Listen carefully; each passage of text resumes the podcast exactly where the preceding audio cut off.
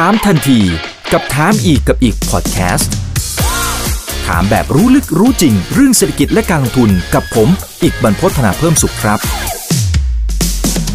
สวัสดีครับ สวัสดีเพื่อนนักลงทุนทุกคนนะครับ นี่คือถามทันทีโดยช่องถามอีกกับอีกทุกเรื่องที่นักลงทุนต้องรู้นะครับกับผมอีกบรรพฒนาเพิ่มสุขครับ วันนี้ได้รับเกียรติเป็นอย่างสูงครับจากดรกอบศักดิ์ภูตระกูลครับรองผู้จัดการใหญ่ธนาคารกรุงเทพจำกัดมหาชนครับ สวัสดีครับดรกอบครับ สวัสดีครับคุณถามอีกครับครับ คุณอีครักบผมเด็กถามอีกแล้วเด็กใช่ครับสบายดีใช่ครับ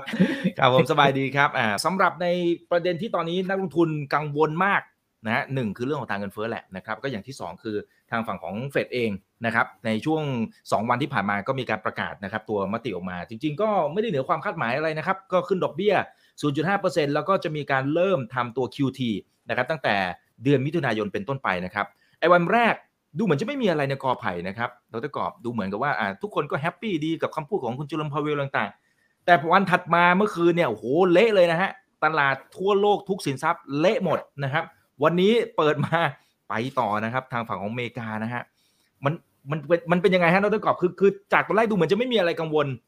สุดท้ายกลัวว่าเอาไม่อยู่เหรอฮะใช่ผมผมคิดว่าทั้งหมดเนี้ยครับ เกิดขึ้นจากการที่ตลาดเนี่ย ไม่เชื่อในสิ่งที่คุณประธานเฟดพูดอืมผมว่านี่คือสิ่งที่ตลาดกังวลใจอยู่ขณะนี้ เพราะว่าวันแรกเนี่ยเอ่อที่เขาชอบกันที่ที่เขาวิเคราะห์กันใช่ไหมครับ ก็คือชอบบอกว่าเอ่อที่ตลาดคุยก็จุดเจ็ดห้าไม่มาละอ่าคือกรรมการไม่ได้เอ่อเอานี่ขึ้นมาพิจารณาอย่างจริงจริงจังๆเอ่อขอให้ทุกคนสบายใจได้ใช่ไหมครับ ก็เป็นครั้งแรกเลยนะครับ ที่กรรมการเฟดเนี่ยออกมาพูดเรื่องนี้ อย่างชัดเจนว่าเขาไม่ได้สนใจ 0.75 แล้วก็จะเดินหน้ากับ 0.5 ขึ้นไป แต่ว่ามีการส่งสัญญาณนะครับว่าจะมีการขึ้น 0.5 เนี่ยไม่ใช่ 2 ครั้งอย่างที่ตลาดคาดละ ตอนนี้กลายเป็นการขึ้นอีก 2 ถึง 3 ครั้งหลังจากนี้เขาใช้ว่า next couple meetings หมายความว่าเอ่ออีก 2-3ถึง3ครั้ง 2-3ถึง3ครั้งก็คือ 1 ครั้งแล้วใช่ไหมครับ ก็อาจจะเป็น 3 หรือ 4 ครั้งปีนี้ที่มีการขึ้น 0.5%เอ่อ เบ็ดเสร็จถ้าเกิด 3 ครั้งก็ 1.5 4 ครั้งก็ 2%เลยนะครับ ก็ถือว่าถือว่าเยอะเหมือนกัน เพียงแต่ว่าตลาดเนี่ยตอนแรกก็เฮฮาแล้วก็รู้สึกเชื่อว่าท่านประธานเฟดเนี่ยเอ่อพูดแล้วสบายใจอ่าสบายใจก็แล้วกันว่าสิ่งที่เขากลัวคือทุกคนกลัวระเบิดปรมาณูใช่ไหมครับเอ่อใช่ครับเอ่อท่านเอ่อเราก็กลัวปูตินจะใช้ระเบิดปรมาณูตัวของนักลงทุนก็กลัวว่าท่านเฟดเนี่ยจะใช้ระเบิดปรมาณูเช่นกัน ระเบิดปรมาณูก็คือจุดเจ็ดห้าขึ้นไปอ่าปรากฏว่าพอบอกว่าผมเก็บแล้วนะ ล็อกใส่ประตูเรียบร้อยเลยนะ ทุกคนก็สบายใจใช่ไหมครับเอ่อเพียงแต่คล้อยหลังวันเดียวเท่านั้น จากตลาดที่เคยคึกคัก ปรากฏว่าตัวของตลาดก็เริ่มเปลี่ยนทาง แล้ววันนี้ก็ยังแย่นะครับ วันนี้อีก 300 จุดเนี่ยขณะนี้อืมคือหัวใจคืออะไรครับ หัวใจก็คือว่าตลาดเนี่ยฟันธงอีกข้างหนึ่งเอ่อมีคนวิเคราะห์นะครับว่าตลาดเนี่ย price in ไป 75%ว่าในการประชุมครั้งหน้าจะมีการขึ้นจุด75อื้อหือเห็นไหมมันอยู่แค่นี้แหละ มันอยู่แค่ตรงนี้เลยว่าตกลงใครถูกจะเชื่อใครดีเนี่ยระหว่างสองคน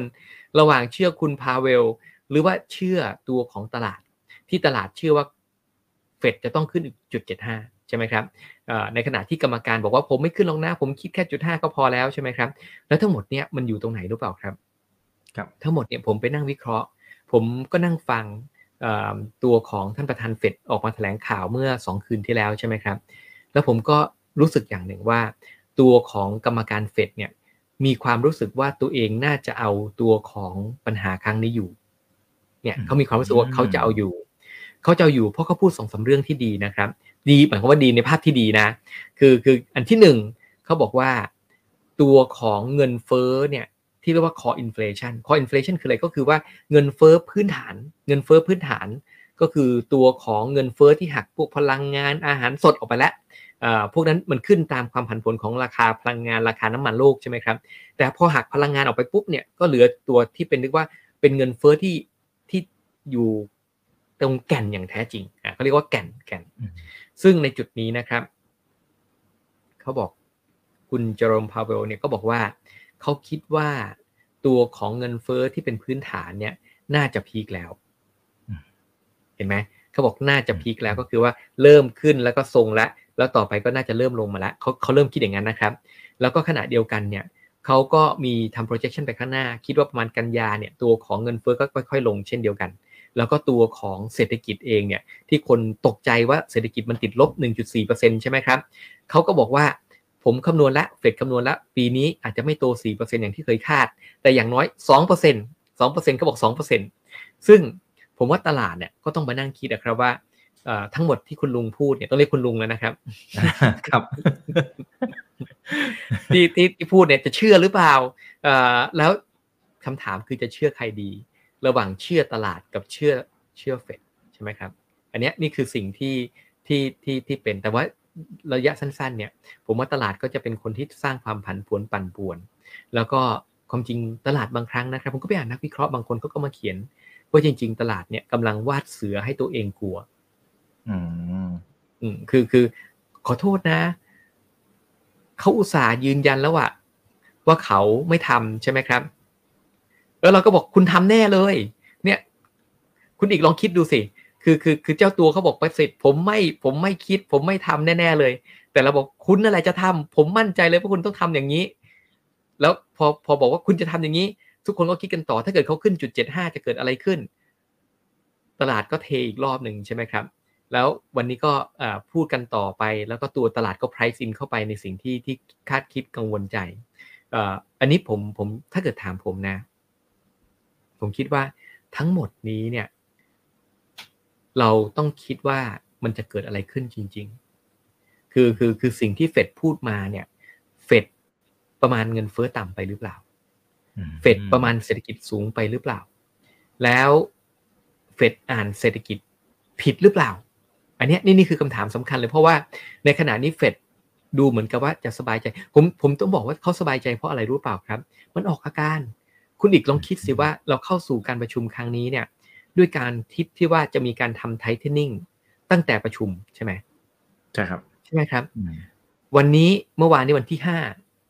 คำถามก็คือว่าทำไมจะต้องรอจนถึงวันที่หนึ่งมิถุนายน ที่จะเริ่มทำเรื่องไทเทนนิ่งอยากรู้ใช่ไหมครับ แล้วเมื่อทำไทเทนนิ่งเสร็จแล้วเนี่ยไหนบอกตั้งแต่ครั้งที่แล้วว่า จะมีการดูดสภาพคล่องกลับที่เก้าหมื่นห้าพันล้าน แต่ทำไมสุดท้ายแล้วเนี่ยถึง ดูดแค่ 47,500 ล้าน เป็นเวลา 3 เดือน ก่อนที่จะไปดูด95,000 ล้านในเดือนที่ 4 ใช่ไหมครับ มันสะท้อนอะไร มันสะท้อนบอกไงครับว่า ถ้าเขากังวลใจเรื่องเงินเฟ้อ เขาคิดว่าเขาเอาไม่อยู่ เขาก็ต้องเร่งดูดสภาพคล่องกลับตั้งแต่วันนี้เลยใช่ไหมครับ เพราะเขาไม่ได้เซอร์ไพรส์ตลาดความจริงการที่เขาไปดูดกันตอนเดือนเดือนหน้า แล้วก็รออีกสามเดือนนี้เป็นการเซอร์ไพรส์ตลาดนะครับ เพราะตลาดได้ คิดไปหมดแล้วว่าเฟดได้พูดชัดเลยว่าจะมีการขึ้นมีการดูดสภาพคล่องกลับเนี่ยในการประชุมครั้งหน้า แล้วก็ขณะเดียวกันก็เตรียมการเตรียมใจไว้หมดแล้วว่าจะมีการดึงสภาพคล่องกลับ แล้วก็จำนวนก็ชัดเจนอยู่แล้วว่า 95,000ใช่ไหมครับเพราะก็มีการออกออกแถลงข่าวมาว่า 95,000เพราะฉะนั้นเนี่ยคำถามก็คือว่าทำไมเฟดจะต้องมีการชะลอเรื่องของการดูดสภาพคล่องกลับ ทั้งๆทที่ตลาดเนี่ยเอื้อให้ทำอย่างนั้นได้ ผมก็กลับไปนั่งคิดต่อนะครับ มันมีอีกตัวเลขหนึ่งที่น่าสนใจพอกัน ก็คือตัวเลขของเศรษฐกิจไตรมาสที่หนึ่ง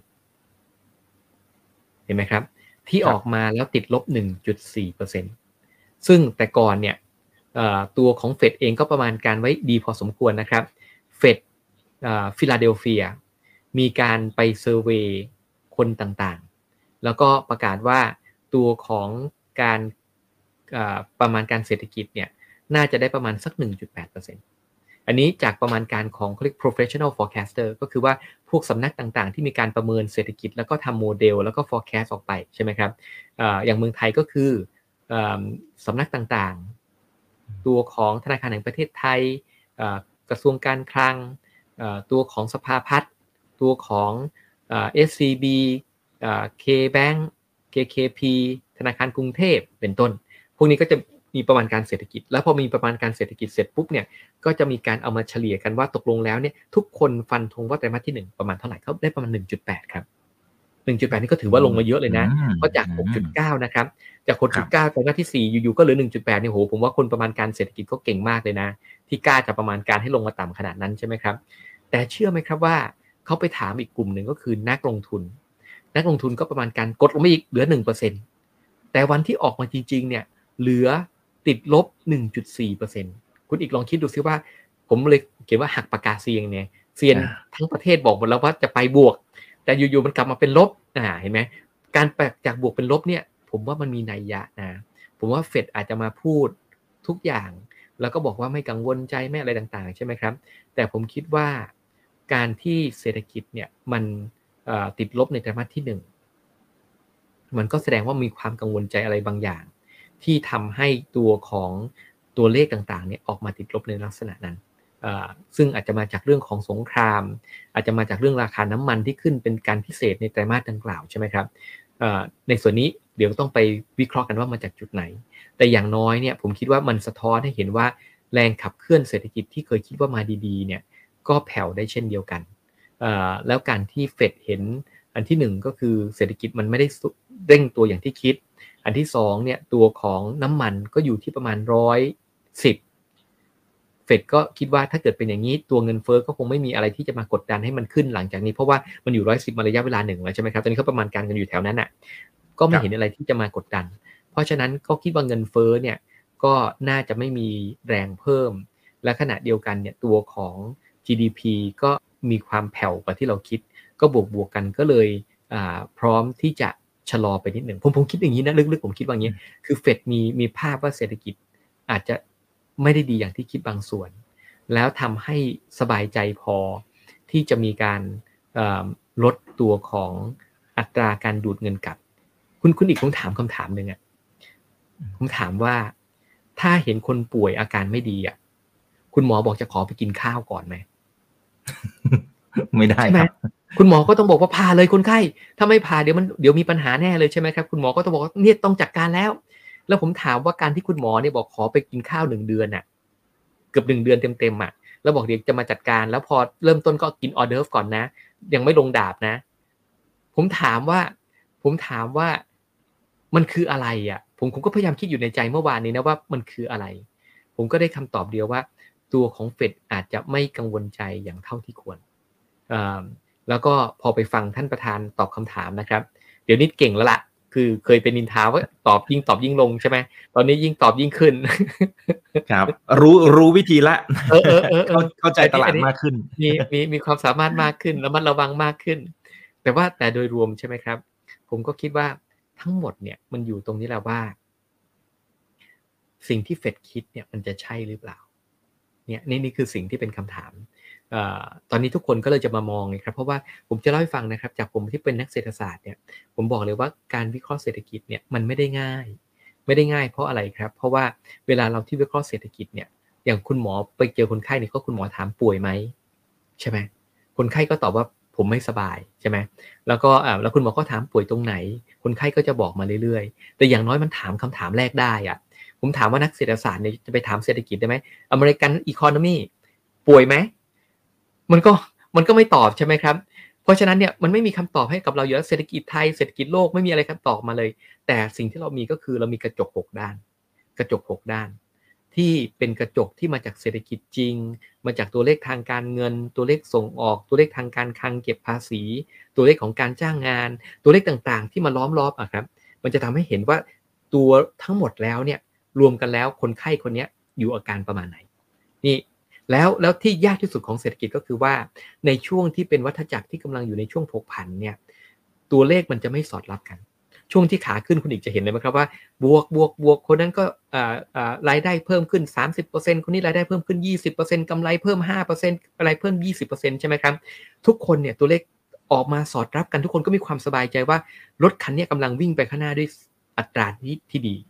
แต่ว่าตอนที่มันจะเริ่มผกผันนะครับ มันจะมีดัชนีบางอย่างดีบางดัชนีบางอย่างไม่ดีเห็นไหมอย่างขณะนี้กำลังเป็นอย่างนั้นเลยเอ่ออย่างวันนี้มีตัวเลขของการจ้างงาน4ี่แสนสี่แสนตลาดก็รู้สึกว่าดีอ่าเมื่อเช้าตลาดก็กังวลใจแล้วว่า ถ้ามันดีอย่างนี้ก็คือเฟดคิดว่าเศรษฐกิจมันไม่ดีแล้วเงินเฟ้อมันจะไม่ขึ้นเนี่ยมันไม่จริงแน่เลย เช้านี้ก็เริ่มตกอีกแล้วใช่ไหมครับ จากตอนแรกนี่ทรงๆอยู่ก็ไม่แน่ใจก็เห็นเห็นมาก็โอ้หนักใจหนักใจเอ่อ คือคือผมผมบอกเลยนะครับว่า มันเหมือนมันเหมือนอย่างเนื้อคุณอีกผมผมก็จะไม่พูดแล้วแต่ไหนนี่ก็พูดก็พูดต่อเลย มันเหมือนเหมือนผู้ชายคนหนึ่งอะไปชอบสาวอะ่ะอ่าแล้วสาวเขาบอกเลิกอะ่ะ ใช่ไหมเสร็จแล้วเราก็จะไปดูอะโอ้ยเขายิ้มให้เราเขายังไม่เลิกกับเราแน่เลยอ่าอ๋อมีความหวังอยู่เขามีความหวัง คือเนี่ยเนี่ยเห็นไหมครับเขาเนี่ยเขาเขาบอกให้เอาเอาอาหารเอาน้ำมาให้อะโอ้โห ความรักเต็มเปี่ยมแน่ๆเลยใช่ไหมครับ เสร็จแล้วแต่ว่าขณะเดียวกันนะเขาก็ไปเดินกับคนนู้นคนนี้ใช่ไหมแล้วแล้วพอถึงเวลาเราก็ถามเขาก็บอกหนูจะเลิกแล้วนะคะ เนี่ยเห็นไหมคือคือเห็นไหมครับว่า แต่ขณะเดียวก็บอกพี่ว่าหนูไม่เลิกนะ เพราะว่าหนูยังคิดอย่างนี้อยู่เลยใช่ไหมครับ เนี่ยยังยังเห็นไหมยังส่งน้ำให้อยู่เลย แต่แต่ทั้งหมดนี่คืออาการของนักลงทุนขนาดนี้เลยอะนักลงทุนพยายามอ่านสัญญาณที่ อ่าเห็นไหมเริ่มชัดเจนเห็นไหมพอพูดอย่างครันี้บมันชัดใช่ไหมเนี่ยใช่ครับเห็นภาพเลยฮะคือคือผมเลยบอกครับว่าขณะเนี้ยเขาพยายามอ่านและพยายามตัดสินใจ แล้วคำตัดสินใจที่สำคัญที่สุดก็คือว่า งานเลี้ยงจะเลิกเมื่อไหร่อืมใช่ไหมงานเลี้ยงจะเลิกเมื่อไหร่ก็ขึ้นอยู่กับว่าเฟดต้องขึ้นดอกเบี้ยแรงแค่ไหน แล้วก็ขณะเดียวกันต้องดูสภาพคล่องเร็วแค่ไหนใช่ไหมครับ ซึ่งขณะนี้เนี่ยเอ่อเอ่อ ตัวของเฟดเองก็กำลังประเมินสถานการณ์เช่นเดียวกันก็พยายามอ่านกระจกหกด้าน ติดตามดูว่าเธอส่งสัญญาณอะไรมาให้เราจะเลิกจริงหรือเปล่าใช่ไหมครับขณะเดียวกันเนี่ยตัวของนักลงทุนก็พยายามอ่าน แต่ปัญหาที่เกิดขึ้นขณะนี้คือสองคนนี้อ่านไม่เหมือนกัน นี่แหละ ไม่น่าแปลกใจเลยว่าทำไมทำไมท่านประธานพูดอย่างและตลาดพูดอย่าง และอีกเรื่องนึงที่ผมอ่าผมตั้งใจมาพูดกับคุณอีกวันนี้เลยนะครับผมเคยบอกคุณอีกใช่ไหมครับว่า สิ่งที่สำคัญที่สุดของธนาคารกลางก็คือเรื่องของ credibility อืมคือความน่าเชื่อถือครับสิ่งที่มีปัญหากับท่านประธานเฟดคนนี้ ก็คือท่านได้ทำร้าย credibility ของท่านมาหลายทีเหลือเกิน ใช่ไหมตั้งแต่เรื่องของว่าเอ่อจะคงดอกเบี้ยต่ำๆเป็นระยะเวลา 3 ปีเอ่อกว่าจะไปขึ้นก็ปี 2024 เป็นต้นใช่ไหมนี่มันปีอะไรเนี่ย ปีนี้2022 ใช่ไหม ทำไมมันขึ้นดอกเบี้ยแล้วมันไม่ใช่ขึ้นเล็กๆ น้อยๆนะนี่ตั้งใจจะขึ้นทั้งปีเนี่ยกลับไป neutral rate ที่ 2-3%นะคิดดู เพราะฉะนั้นตลาดก็ต้องหนักใจและจำได้ว่าเธอเคยบอกฉันได้ว่าเธอจะดอกเบี้ยต่ำสามปีใช่ไหมผมผมจำได้อยู่เลย แล้วพอถึงเวลาก็มีการมาบอกบอกว่าเงินเฟ้อที่ขึ้นไม่ต้องกังวลใจ เงินเฟ้อชั่วคราวแน่ๆเลย ใช่ไหมครับ แล้วพอสุดวันหนึ่งก็มาบอกว่าเงินเฟ้อไม่ชั่วคราวแล้วใช่ไหมอืมแล้วแล้วที่สำคัญแม้กระทั่งล่าสุดนะครับ ก็มาบอกว่าเอ่อ ที่ประชุมเดือนมีนาคม แล้วให้ดอทพลอตที่เราดูดูๆกันนะจำได้ไหมใช่ครับ ขึ้ขึ้นมาอย่างสวยเลยเอ่อจุดสองห้าขึ้นทั้งหมดเจ็ดครั้งต่อกันใช่ไหมครับปลายปีก็ไปจบพอดีเอ่อประมาณหนึ่งจุดเจ็ดห้าอ่าก็คือใกล้ๆสองเปอร์เซ็นต์หนึ่งจุดจุดห้าถึงสองเปอร์เซ็นต์ก็สรุปแล้วว่าเอ่อทั้งปีเนี่ยขึ้นอย่างค่อยเป็นค่อยไปวันจุดสองห้าจุดสองห้าจุดสองห้าต่อจนถึงปลายปีเจ็ดวันให้หลัง ไปสัมมนา ก็บอกว่าไม่มีอะไรที่จะห้ามไม่ให้ผลขึ้นเจ็ดเปอร์เซ็นต์เออทำไมตายแล้วจะขึ้นเจ็ดเปอร์เซ็นต์เลย หรือมันศูนจะย์จุดขึ้นเจ็ดอีกห้าไม่ไม่ใช่ไม่ไม่ไม่ศูนย์จุดห้าด้วย ไม่มีคนถามว่ามีอะไรหรือเปล่าที่จะมาห้ามไม่ให้ท่านขึ้นศูนย์จุดห้าเปอร์เซ็นต์อ่านี่นักข่าวอ่าถามใช่ไหมครับครับอ่าท่านก็บอก nothing nothing ไม่มีอะไรที่จะมาปกป้องให้เราทำลักษณะนั้น แล้วกรรมการก็พร้อมจะดำเนินการดังกล่าว นั่นคือที่มาของความผันผวนในวันดังกล่าวใช่ไหมครับ แล้วก็ขณะเดียวกันเนี่ยเอ่อก็พอมาประชุมครั้งนี้ก็ทำจุดห้าจริงๆอะแล้วคำถามคือครั้งที่เราบอกจุดสองให้ทุกคนสบายใจอะแล้วครั้งนี้จุดห้ามันคืออะไรใช่ไหมครับ แล้วก็พอเป็นลักษณะนี้ตลาดก็เลยบอกว่าคนเนี้ยมีมีแพทเทิร์นอืมของการพูดแล้วไม่ไม่จริงเนี่ยเขาก็เลยให้ค่าน้อยลงเรื่อยๆเอ่อผมผมก็เลยคิดว่า อันนี้เป็นเป็นเป็นกรรมที่ท่านก่อไว้ แล้วก็เอ่อแล้วก็ท่านกำลังลำบากอยู่ขณะนี้ ซึ่งอันนี้ก็เลยต้องต้องแต่แต่สุดท้ายนะครับ ผมว่าตลาดกำลังเป็นอย่างเงี้ยคือทุกคนกำลังแข่งกันว่าตกลงว่าจะเกิดอะไรขึ้น เพราะว่าคำถามเนี้ยมีค่าเป็นหลายล้านล้านเลยนะอืม trillion dollar question ใช่ไหมครับ เพราะว่าถ้าเกิดตอบคำตอบนี้ผิดเนี่ยมันก็จะหมายความว่าเราจะอยู่ในตลาดนานเกินไป แล้วเราก็จะตัดสินใจเรื่องการปรับ position เนี่ยผิดพลาดได้เอ่อและขณะเดียวกันเนี่ย ถ้าเกิดประธานเฟดเนี่ยความจริงถ้าเกิดเป็นประธานที่น่าเชื่อถือเขาก็บอกโอเค ท่านพูดแล้วน่าจะจริงใช่ไหมครับเขาก็จะสบายใจแล้วก็ไม่ค่อยไม่ค่อยคิดอะไรมาก แต่ว่าคนเนี้ยผมคิดว่าตลาดเนี่ยกังวลใจว่าท่านมี track record ของการพูดแล้วเปลี่ยนคำอืมเนี่ยอืมเพราะฉะนั้นก็ทำให้ตลาดเนี่ยให้ค่าน้อยลง แล้วตลาดก็ไปคิดลักษณะนี้แต่แต่สำหรับผมนะผมผมผมคิดว่าทั้งหมดเนี่ยต้องกลับไปที่เดิมเลยครับ คือคือกลับไปที่ว่าตกลงว่าเงินเฟ้อจะเกิดอะไรขึ้น นี่แหละอืมมันคือนี่เรื่องนี้เลย แล้วก็เอิ่มแล้วตัวนี้จะเป็นตัวกำหนด ถ้าเงินเฟ้อแรงกว่าที่คาดไว้ ผมว่าเฟดเองก็จะกังวลใจ แล้วก็อาจจะต้องมีทำมาตรการเพิ่มขึ้น อีกอีกเรื่องหนึ่งนะครับ ที่ผมอยากจะพูดให้ฟังครับอืมก็คือเอ่ออันนี้ก็เป็นสิ่งที่ผมว่าเฟดกำลังคิด อันนี้อาจจะไม่ใช่ท่านประธานคนเดียวนะครับ นี่คือทั้งกรรมการเลย ผมคิดว่าเขากำลังคิดเอ่อ ตอนที่เขาพูดตอนแถลงข่าวตอนอ่านอ่านกระดาษไม่ให้ฟังเนี่ยเขาพูดว่าในตลาดมีความไม่แน่นอนสูงอยู่แล้ว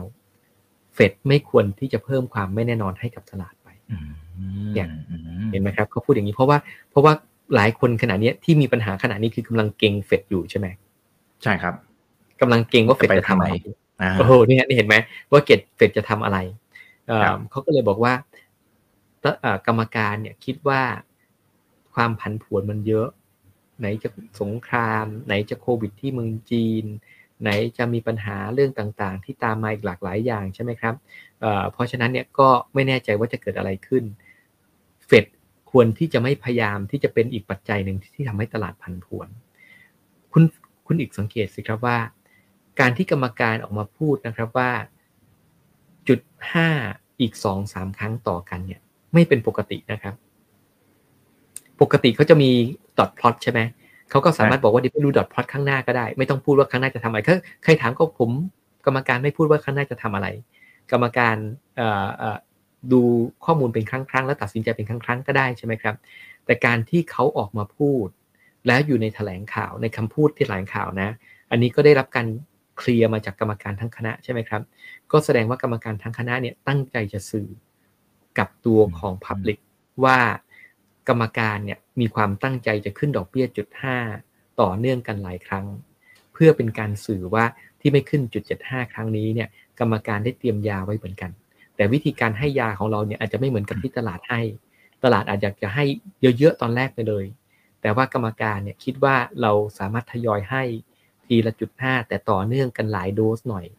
ก็น่าจะเท่ากับจุดเจ็ดห้าได้ใช่ไหมครับเพราะคนจริงๆ คุณอีกคุณถามเถอะ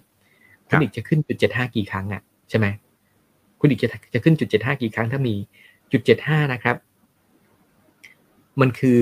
อะอีกอีกคำพูดหนึ่งเด็กจะกลับมาตรงนี้อีกคำพูดหนึ่งที่ที่ท่านประธานพูด ทั้งหมดต้องไปนั่งฟังอะไปนั่งฟังจะรู้เลยว่าอะไรอยู่ในใจเขาอะ อีกคำหนึ่งที่เขาชุพูดบ่อยมากเลย เขาพูดคำว่า expeditiously เอ่อหมายความว่าไปถึงโดยเร็ววัน เนี่ยเหมือนกับผมจะรีบกลับบ้านนะอ่าจะรีบไปกินข้าวที่บ้านนะ ก็ บึงกลับมาเลยใช่ไหมครับขับมาครับร้อยกิโลเมตรต่อชั่วโมงฟึดถึงบ้านเลยใช่ไหมเพราะว่าอยากจะเข้าเข้าบ้านให้ตรงเวลาอย่างนี้เป็นต้น เนี่ยนี่เห็นไหมนี่คือนี่คือที่บอกว่าจะ expeditiously ก็คืออย่างนี้ แล้วเขาก็เฉลยต่อไปว่าที่เขาคิดว่าเป็นเกียร์ว่างของเขาเนี่ยอยู่ประมาณ 2-3%ก็คือว่านี่คือเซฟโซนของเขา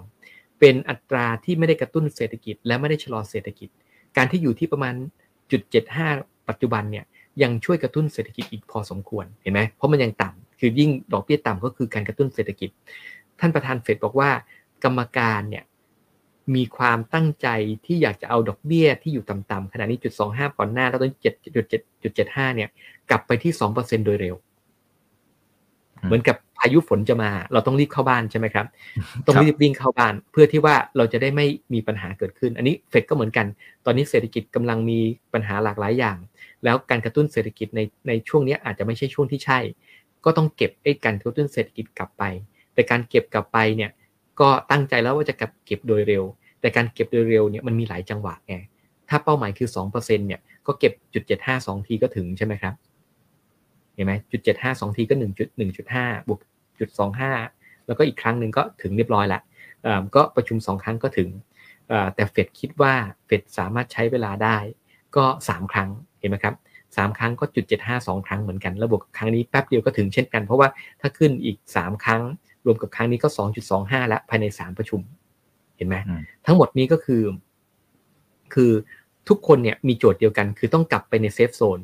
แต่ว่าแล้วก็กลับโดยเร็ว เพียงแต่ก็คำว่าโดยเร็วของแต่ละคนนี่ต่างกัน ต่างกันก็คือตลาดคิดว่าจุด75นี่คือทางไป แต่เฟดคิดว่าการขึ้นจุด75เนี่ย ผมจะเล่าให้ฟังว่าทำไมเขาไม่อยากขึ้นจุด75 เพราะว่าเขาอยากจะไปโดยเร็วนะ แต่เขาไม่อยากขึ้นจุด75 ก็เพราะว่าเมื่อขึ้นจุด75 แล้วเนี่ย ตลาดก็จะมีคำถามเรื่องจุด75 ต่อเนื่อง อืม ครั้งถัดไปจะเท่านี้ไหมโอ้อะเออคือคือเมื่อเริ่มทำแล้วอะตลาดก็จะมีจุดเจ็ดห้าจุดห้าสลับกันไปอยู่เรื่อยๆ แล้วทำให้ความผันผวนในตลาดเนี่ยก็จะเพิ่มขึ้น แล้ววันหลังเนี่ยเฟดจะมา มามาบอกว่าไม่จริงนะ ไม่อะไรต่างๆเนี่ยมันจะยากมากเลยใช่ไหมครับ เพราะมันทำไปแล้วอะแล้วกว่าจะเอาเข้าที่อะมันอาจจะเป็นหลายการประชุมมากเลย ซึ่งทั้งหมดนี้นะครับ ผมผมบอกเลย ถ้าถ้าเป็นผม ผมผมไปนั่งคิดแล้วว่าทางออกมันคืออะไร ผมผมคิดอย่างนี้นะครับว่า ถ้าเงินเฟ้อมันไม่ได้แย่จนเกินไปนะอย่างที่เฟดคิด แล้วตลาดบอกว่าจุดเจ็ดห้าเฟดก็มีทางเดียวก็คือต้อง demonstration demonstration effect หมายความไงคือว่าต้องสาธิตให้ดูจนกระทั่งคนเชื่อใช่ไหมครับขึ้นจุดห้าจุดห้าจุดห้าจนกระทั่งตลาดคิดว่าเราขึ้นจุดห้าเป็นเทมโปเป็นเป็นเป็นจังหวะจากโกนลักษณะนี้เห็นไหมคือคือตลาดก็ทุกคนก็จะบอกจุดเจ็ดห้าแน่เลยจุดเจ็ดห้าแน่เลย แต่ว่าพอเราจุดห้าจุดห้าจุดห้าเนี่ย ตลาดพอไปสักสามทีสี่ทีเนี่ยตลาดบอกว่า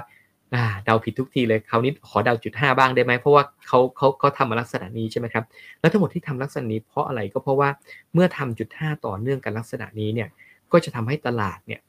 เลิกคิดเรื่องเฟดอีกต่อไปเห็นไหมมันจะทำให้ตัวของการที่การที่คนต้องมาเก่งเฟดเนี่ย มันจบลงไป เนี่ยนี่นี่คือหัวใจเลยคือคือทั้งหมดเนี่ยมันมันจะมีคำถามอะเด็กไม่เด็กสมมติ เด็กเรียนหนังสือไม่ตั้งใจใช่ไหมลูกเรียนมาได้เกรดสองตลอดเวลา ลูกบอกจะตั้งใจเรียนแล้วอะจะเชื่อไหมก็ไม่เชื่อเพราะได้สองมาตลอดใช่ไหมครับ แต่ว่าเด็กบอกว่าเนี่ยเนี่ยดูสิ ผมจะตั้งใจนะ แล้วผมก็ได้เกรดสามใช่ไหมครับ แล้วเทอมที่สองก็ผมก็จะตั้งใจนะ ได้เกรดสามพ อตั้งผมจะตั้งใจนะได้เกรดสามคราวนี้คุณพ่อจะกางขาไหมคุณพ่อก็ต้องจำได้เกรดสามมาสามทีแล้วอะใช่ไหมครับเพราะฉะนั้นถ้าเกิดเขาบอกจะตั้งใจก็คือเขาตั้งใจแน่ๆเลยอะได้สามแน่เลยอะอย่างน้อยใช่ไหมครับนี่นี่คือหัวใจเลยเพราะเพราะฉะนั้นเนี่ยวิธีการในการที่จะตอบโจทย์ทั้งหมดนี้ก็คือว่า ถ้าสถานการณ์เงินเฟ้อไม่ได้ลุกลามจนเกินคาดของทุกๆ คนในเฟดใช่ไหมครับเขาก็สามารถที่จะพยุงแล้วก็ไปตามที่เขาพูดไปเรื่อยๆ ส่วนตลาดเขาปล่อยเขาไป เพราะสุดท้ายตลาดก็จะ จะจะเชื่อเฟดคือคือคือหมายความว่าเขาบอกไงครับว่า don't fight the Fed เคยได้ยินไหมครับว่า don't fight the Fed เห็นไหมสู้ใครก็ได้อย่าสู้เฟดเพราะอะไรเฟดเป็นคนพิมพ์เงินน่ะเฟดเป็นคนกำหนดทุกอย่างเลยอะเพียงแต่ว่าในขณะนี้ที่จะไฟเดอะเฟดก็คือว่าเฟดมันคิดถูกหรือเปล่า นี่คือเฟดมองถูกภาพถูกหรือเปล่า แต่ถ้าเกิดภาพถูกนะ ตลาดก็จะมามาเก่งลักษณะนี้แล้วแล้วตอนที่ตลาดเก่งลักษณะนี้นะครับ กับนักลงทุนก็จะยากนิดหนึ่งเพราะอะไร เพราะว่า เมื่อตลาดเฮขึ้นไปลักษณะนี้เนี่ยตลาดก็จะมีการปรับตัว แล้วทุกคนไม่เชื่อเฟดแล้วอะทุกคนบอกกันผมไม่เชื่อเฟดใช่ไหมกว่าเฟดจะได้มาแสดงสาธิต demonstration effect ให้ให้ทุกคนเห็นก็ผ่านไป 6 สัปดาห์ แต่ 6 สัปดาห์เนี่ยตลาดจะปั่นป่วนวุ่นวายแย่ไปหมดเลยใช่ไหมครับ แล้วก็ขณะเดียวกันเนี่ยอพอถึง 6 สัปดาห์ปุ๊บเขาก็เอออ้าวเฟดไม่ได้เป็นไปตามที่เราคิดนะ แล้วเขาก็บอกว่าไม่หรอกครั้งนี้เขาเขาอาจจะทำหนึ่งครั้งเดี๋ยวครั้งหน้าเขาต้อง ต้องขึ้นอย่างที่เราคิดเองแน่ๆเลย แล้วก็หลังจากนั้นเนี่ยเขาก็จะเป็นครั้งที่2ใช่ไหมครับ รวมกันแล้ว3เดือน กว่าที่เขาจะเชื่อเฟดเห็นไหมผมเลยบอกไงว่าความเชื่อมั่น credibility เนี่ยมันสำคัญ แล้วพอหลังจากเราเริ่มทำไม่ credibility ไม่มีความเชื่อมั่นในหรือไม่ไม่มีความเชื่อในสิ่งที่เราพูดนะครับ กว่าจะกลับคืนมามันยากมากๆเลย แล้วทั้งหมดมันก็จะทำให้ตัวของตลาดกับเฟดเนี่ยต้องชักเขยื้อกันลักษณะนี้แหละ แล้วแล้วผมก็ ที่ที่ยากที่สุดก็คือว่าคนที่เสียหายคือนักลงทุนเห็นไหมคือเมื่อวานขึ้น วันนี้ตลาดคุยกันไม่เชื่อเฟดดีกว่า แล้ว แล้วก็หลังจากนั้นก็บอกเห็นไหมเจ็ดสิบห้าเปอร์เซ็นต์เขาเขาไพรซินไปเรียบร้อยแล้ว ตลาดก็ลง แล้วพอ เพราะว่าถ้าเกิดเป็นไปตามตลาดคิดนะครับ ก็หมายความว่าถ้าเกิดไม่ลงวันนี้จะลงวันไหนล่ะเขาอุตสาห์ขึ้นตั้งพันจุดมาให้ลงแล้วใช่ไหมครับ เห็นไหม คือคือมันมันน่าคิดมากเลยมันน่าเสียดายไง เพราะว่าถ้าเกิดเป็นจริงอย่างที่เฟดคิด ก็แสดงว่าเขาส่งสัญญาณ แล้วเราผมคิดว่าเขาไม่ได้มาหลอกตลาดนะ เพราะว่าอาการทั้งหมดมันมันสอดรับกันใช่ไหมครับว่า ถ้าเกิดเขาอยากจะมาพูดเอาใจสมมตินะ ถ้าเกิดเขาอยากเอามาพูดเอาใจ ว่าว่าเขาเนี่ยอยากให้ตลาดแถลงข่าวจบแล้วตลาดขึ้น ก็เลยให้ให้ข้อมูล หลอกตลาดว่าจะเป็นอย่างนี้นะแล้วในในอนาคตไม่รับผิดชอบใช่ไหมครับ แต่ความจริงเนี่ยผมบอกเลยว่าถ้าเกิดไปดูจากสิ่งต่างๆ ที่เขาออกมาเป็นชุดเนี่ยทั้งชุดประเมินร่วมกัน ผมคิดว่าเฟดคิดอย่างนี้จริง คือคือเห็นไหมครับว่าตอนที่เขาคิดเรื่อง เรื่องของการชะลอการทำ QT quantitative tightening อันนั้นก็สอรับแล้วเห็นไหมคำพูดที่เขาพูดว่าเงินเฟ้อน่าจะพีคแล้วนะสองเดือนแล้ว แล้วก็ขณะเดียวกันเนี่ยโดยเฉพาะ core inflation ใช่ไหมครับ แล้วขณะเดียวกันเนี่ยตัวของเศรษฐกิจก็จะลงมาเหลืออยู่ที่2%อ่าคือผมว่าเขาเฟดก็เชื่ออย่างนี้จริงๆอะผมผมบอกเลยเฟดเฟดไม่ได้เฟดก็ไม่ได้หลอกใครเฟดก็เชื่ออย่างนี้จริงๆเพียงแต่ว่าโมเดลเขาถูกหรือเปล่าอันนั้น อันนั้นไม่มีใครรู้ใช่ไหมอันนี้ก็ต้องมาวัดกันว่าใครจะใช่ระหว่างเอกชนกับท่านเฟดครับโอเคนะครับอะทีนี้กลับมาคำถามตรงนี้นิดนึงครับ คือถ้าสมมุติสมมุติว่า ทางฝั่งของเฟดเนี่ยเขาเขาคาดการผิด โดยเฉพาะเรื่องของตาเงินเฟ้อครับ คืออย่างรอบล่าสุดถ้าผมจำตัวเลขไม่ผิดเนี่ยจะอยู่ที่ 8.5%นะครับเอ่อแล้วแล้วทีนี้ถ้าถ้าหันไปดูทางฝั่งของ BOE เมื่อวานนี้ธนาคารกลางอังกฤษนะครับเขาก็มีการขึ้นดอกเบี้ยด้วยนะแล้วก็มีการให้ข่าวมาเหมือนกันนะครับ บอกว่าเงินเฟ้ออาจจะขึ้นไปสัก 10%อันนั้นคือทางฝั่งของอังกฤษนะครับ แต่คำถามก็คือว่าถ้าสมมุติว่ากรณีที่ทางเฟดเขาเขามีการวิเคราะห์และประเมินอัตราเงินเฟ้อผิดนะครับ อะไรคือราคาที่ต้องจ่ายครับดรกอบ ใช่ ถ้าเฟดประเมินเงินเฟ้อผิด เฟดก็จะทำอย่างที่เคยทำนี่แหละครับ ก็คือว่าพอประชุมครั้งหน้าประชุมครั้งนู้นก็บอกว่าอะเราอ่านสถานการณ์ผิด เพราะฉะนั้นเนี่ยก็หมายความว่าเราต้องขึ้นดอกเบี้ยอาจจะจุดห้ายาวนานกว่าสามครั้งนี่ที่เขาบอก a couple of meeting นี่คือเฉพาะขณะนี้นะ หมายความว่าผ่านไปแล้วเนี่ย ต่อไปนะคุณอาจจะมีอีกหลาย a couple นะ คือเพราะฉะนั้นเนี่ยผมผมบอกเลยคือคือสองสาครั้งก็คัพเปิลสองสาครั้งใช่ไหมครั้งถัดไปก็จะอีกสองสาครั้งนะรวมกันเป็นหกครั้งก็ได้ใช่ไหมครับ เพราะฉะนั้นเนี่ยคือคือแล้วแล้วแล้วผมอ่าอีกการหนึ่งคุณคุณพาวเวลเนี่ยเขาก็มีถูกคนถามว่าท่านประเมินสถานการณ์ผิดหรือเปล่าคำถามนี้เลยอะ่ะแล้วเขาก็เล่าให้ฟังว่าสิ่งที่เขาคิดเนี่ย มันเริ่มต้นเมื่อตุลาที่แล้ว ตุลาที่แล้วเนี่ย ในขณะนั้นเนี่ยเขาดูข้อมูลต่างๆ ก่อนหน้าเนี่ยเขาคิดว่าตัวของเศรษฐกิจเนี่ยจะค่อยฟื้น ค่อยเป็นค่อยไป แล้วก็เงินเฟ้อเนี่ยไม่น่าจะมีปัญหาสำหรับเขามากนัก แต่ปรากฏว่าพอถึงตุลาคมเขาบอกจุดเปลี่ยนคือตุลา แล้วพอถึงตุลาคมเนี่ยก็มีการประเมินข้อมูลและข้อมูลต่างๆ ที่เข้ามาเนี่ยมันชี้ไปทิศทางเดียวกันว่า เงินเฟ้อเนี่ยอาจจะไปเกินคาด และอาจจะไม่ลงมาเร็วอย่างที่เขาคิด เห็นไหมครับแล้วถึงจุดนั้นเนี่ยเป็นจุดที่เขาเริ่มส่งสัญญาณไงครับว่าการคงดอกเบี้ยไว้ 3 ปีที่เคยสัญญาไว้เนี่ยอาจจะไม่เป็นจริงอีกต่อไป เห็นไหมแล้วก็หลังจากนั้นเนี่ยก็เป็นการสื่อความตลอดเลยว่าต้องทำเทปเปอร์ริงให้เร็วขึ้นนะ แล้วก็ขณะเดียวกันก็ต้องเรียมเตรียมขึ้นคาดอาเตรียมขึ้นดอกเบี้ยนะ แล้วก็เตรียมเรื่องของการดึงสภาพคล่องกลับเร็วกว่าเดิมใช่ไหมครับทุกอย่างมันเป็นซีรีส์หมดเลย แต่มันเริ่มจุดตรงนั้นนะว่า มีการประเมินสถานการณ์ผิดก่อนหน้า แล้วก็เมื่อเห็นข้อมูลเข้ามา แล้วคิดว่าถ้าเป็นข้อมูลลักษณะนี้เหมือนคนป่วยอะก่อนหน้าคิดว่าคนป่วยไม่ป่วยหนักใช่ไหมครับ แต่อยู่ๆมันออกอาการต่างๆ หลากหลายอย่างมากเลยอ่าตายแล้วที่บอกว่าไม่ป่วยเนี่ย อาการนี้ทำไมคนไข้ถ้าไม่ป่วยทำไมพังงาบพังงาบล่ะทำไมอ่าอ่าอัตราความดันเขาต่ำขนาดนี้ล่ะใช่ไหมครับ ก็แสดงว่าที่เคยคิดว่าไม่เป็นไรเนี่ยถ้าทางจะเป็น แล้วถ้าเกิดจะเป็นเนี่ยคุณหมอก็เริ่มคิดว่าต้องเอาเข้าโรงผ่าบาลห้องผ่าตัด ใส่น้ำใส่เลือดใส่ต่างๆยังไง ตามใส่ยายังไงใช่ไหมครับ มันจะมาเป็นชุด งั้นถ้าเกิดเป็นอย่างที่คุณอีกถาม ว่าเฟดเนี่ยคำนวณพลาด แล้วก็ที่บอกว่าจะพีคแล้วเนี่ยอยู่ๆไม่พีคแล้วก็ความจริงเนี่ยก็คือขยับขึ้นไปอีกจนกระทั่งอีกระดับหนึ่งเฟดก็ต้องคิดหนักเช่นกัน แล้วเฟดสุดท้ายนะครับ ต้องคิดอย่างนี้ว่า หลักการที่สำคัญที่สุดของธนาคารกลางทุกแห่งก็คือว่า เขาจะทำทุกอย่าง ตามข้อมูลที่บอกเขามา เห็นไหมคือคือคือคือเขาเขาก็บอกว่าเขาจะขอดูสถานการณ์ แล้วจะทำนโยบายให้สอดรับกับสถานการณ์นั้นๆ นี่คือนี่คือหลักการของธนาคารกลางเลยว่า ถ้ากำลังลงจากเขาก็จะเหยียบเบรกนิดๆถ้าจะขึ้นเขาก็จะเหยียบคันเร่ง ถ้าอยู่บนพื้นที่ราบก็ปล่อยไปตามธรรมดาใช่ไหมครับ แต่เขาต้องอ่านสถานการณ์ว่าเราอยู่ตรงส่วนไหนของเขาอะ่ะแล้วเขาก็จะปรับนโยบายให้สอดรับกับ พื้นที่ที่เขาอยู่ขณะนั้น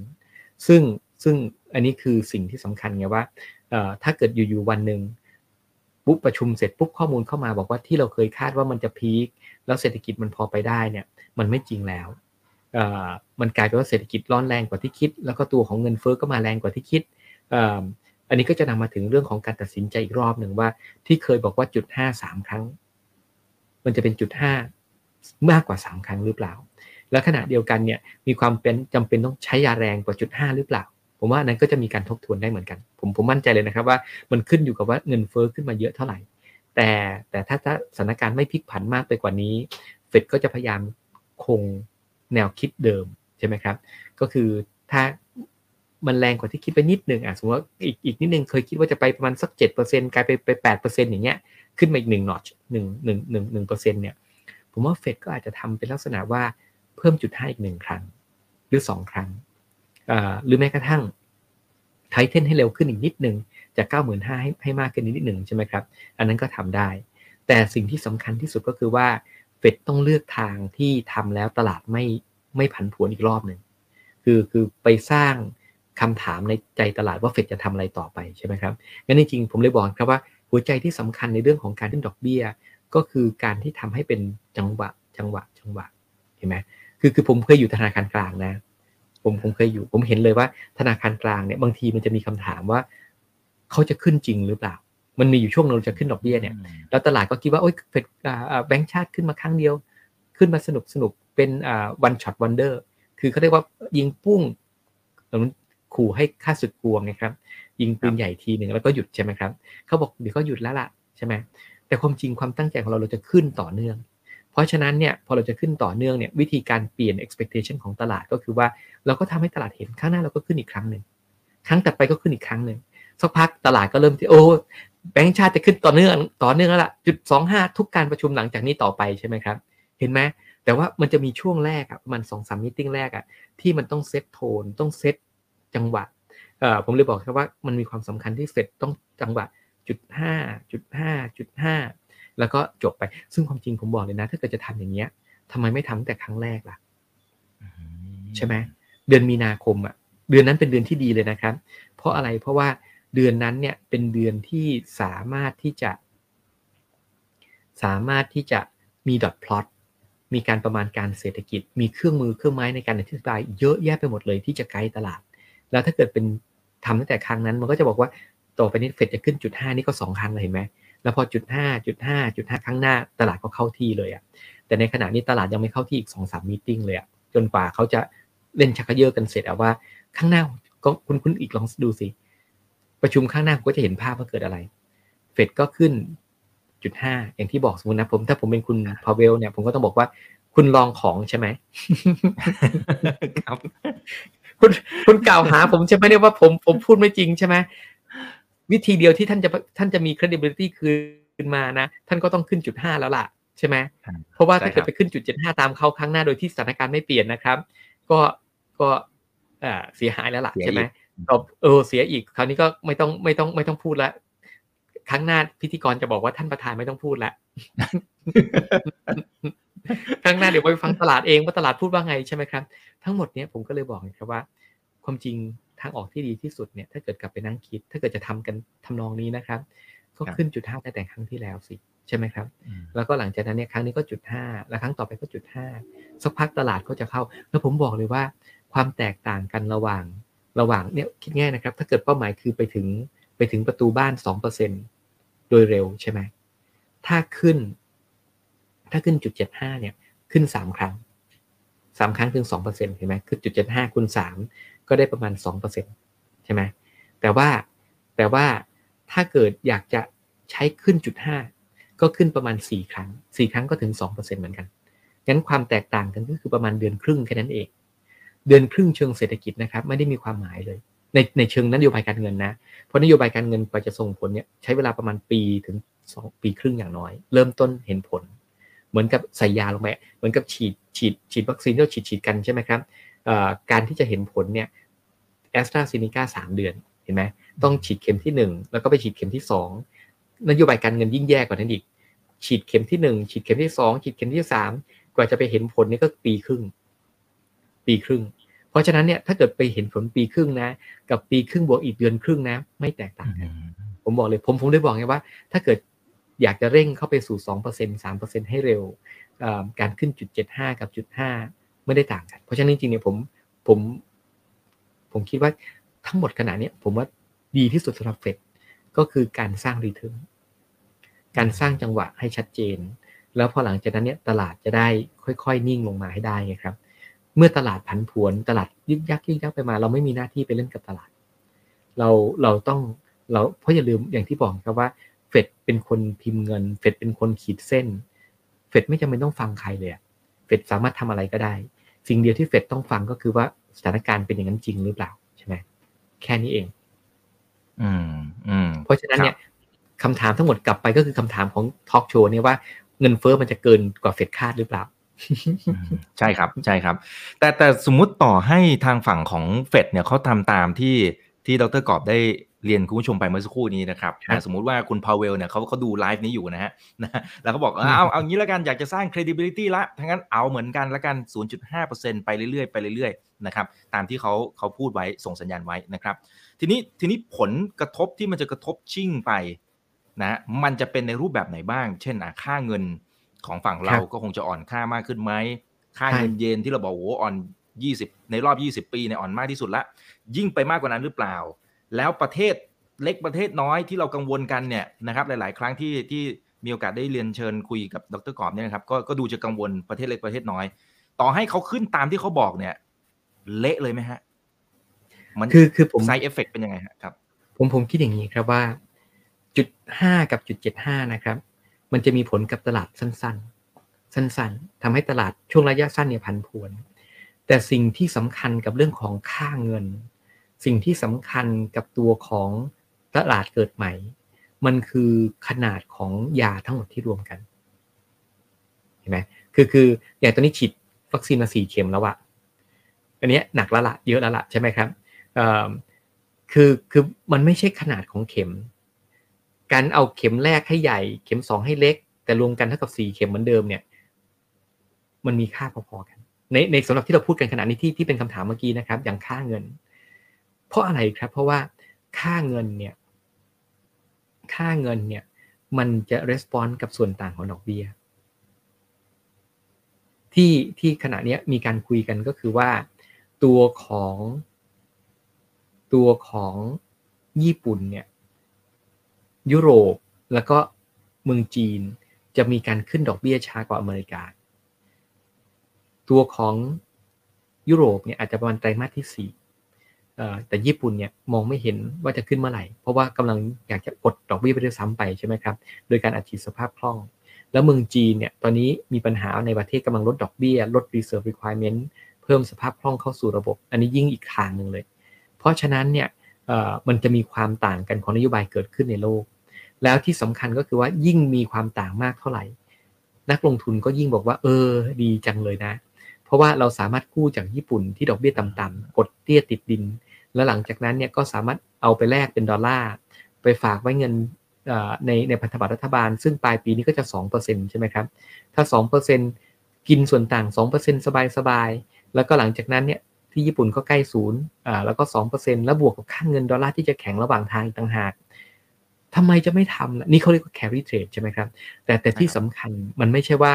จุดเจ็ดห้าหรือจุดห้าแต่หัวใจคือมันคือว่าตอนนี้ทั้งหมดรวมกันแล้วเนี่ยดอกเบี้ยมันอยู่ที่ไหน เห็นไหมเพราะฉะนั้นเลยบอกไงว่าถ้าเกิดบอกจะขึ้นจุดห้าจุดห้าจุดห้าแล้วเอาขึ้นไปสามจุดห้าหรือสี่เปอร์เซ็น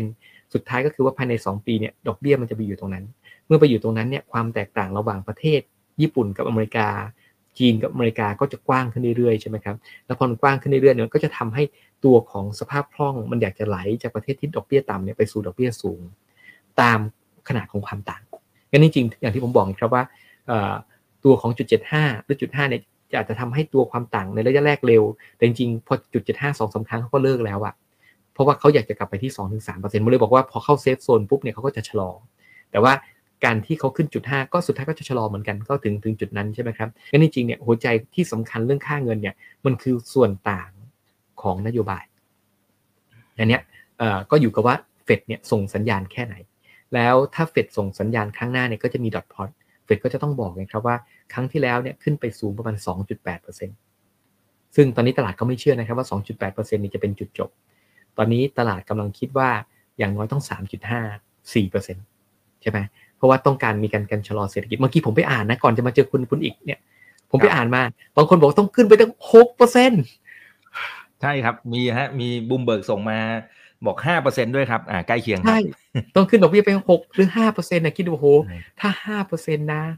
ผมบอกเลยว่าอะก็ก็อาจจะเป็นไปได้ช็อกครับต่อไปนี้ขอช็อกก่อนเไม่เป็ใช่ใช่ใช่ขอโทษนะ คุณอีกลองคิดดู การขึ้นไปห้าเปอร์เซ็นเนี่ย มันมีนัยยะอย่างยิ่งเพราะว่าตัว emerging market เขากู้กันมาเมื่อปีที่แล้วที่หนึ่งเปอร์เซ็นใช่ไหมครับศูนย์เปอร์เซ็นด้วยซ้ำไปบางอันคือแทบจะไม่มีต้นทุนเลยอะหรืออ่าหรือว่าอ่าหรือต่ำมากเป็นพิเศษอ่า บวกบวกๆกันก็ประมาณของเราประมาณหนึ่งเปอร์เซ็นสองเปอร์เซ็นเนี่ยเสร็จแล้ว แต่ว่าวันเนี้ยเขามาจ่ายแปดเปอร์เซ็นเฟดยังไม่ทันขึ้นดอกเบี้ยเลยอะบราซิลเนี่ยแปดเปอร์เซ็นต์ละเอ่อเอ่อถ้าเกิดเฟดขึ้นดอกเบี้ยต่อเนื่องกันเนี่ยแล้วขึ้นไปทั้งหมดเน็ตๆรวมกันยาทั้งหมดที่ใส่เข้าไปห้าเปอร์เซ็นใช่ไหมครับ ก็หมายความว่าตลาด emerging market ก็ต้องเข่าอ่อนกันละคราวนี้ใช่ไหมเนี่ยนี่คือนี่คือสิ่งที่ผมคิดว่าอ่ามันก็จะมีผลแล้วก็ทั้งหมดนี้นะครับผมก็จะไม่แปลกแปลกใจวันนี้ดูสิครับในตลาดที่ผันผวนผันผวนเนี่ยตัวของค่าเงินดอลลาร์เนี่ยกำลังแข็งขึ้น คือคือเมื่อวานนี้อ่อนลงไปนิดนึงใช่ไหมครับร้อยสองตอนนี้ก็กลับมาร้อยสามจุดหกเมื่อก่อนเข้ารายการก็อยู่ร้อยสามจุดหกเป็นต้น แล้วก็อาจจะขึ้นไปร้อยสี่แล้วก็อาจจะทะลุทะลวงขึ้นไปอีกนิดหนึ่งอย่างได้แต่ว่าเมื่อดอลลาร์แข็งคือคือเห็นไหม การที่ดอกเบี้ยเขาขึ้นเนี่ยมันเหมือนแม่เหล็ก แม่เหล็ก แม่เหล็กมันจะดูดสภาพคล่องกลับมาใช่ไหมครับ แล้วพอแม่เหล็กดูดสภาพคล่องแล้วแถมมีการดึงสภาพคล่องกลับด้วย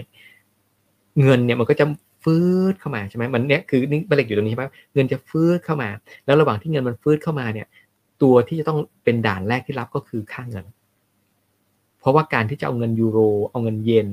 เอาเงินหยวน เอาเงินต่างๆ เนี่ย เข้าไปที่อเมริกาได้ ต้องมีการแลกจากเงินต่างๆเหล่านั้นเนี่ยเป็นเงินดอลลาร์ซะก่อน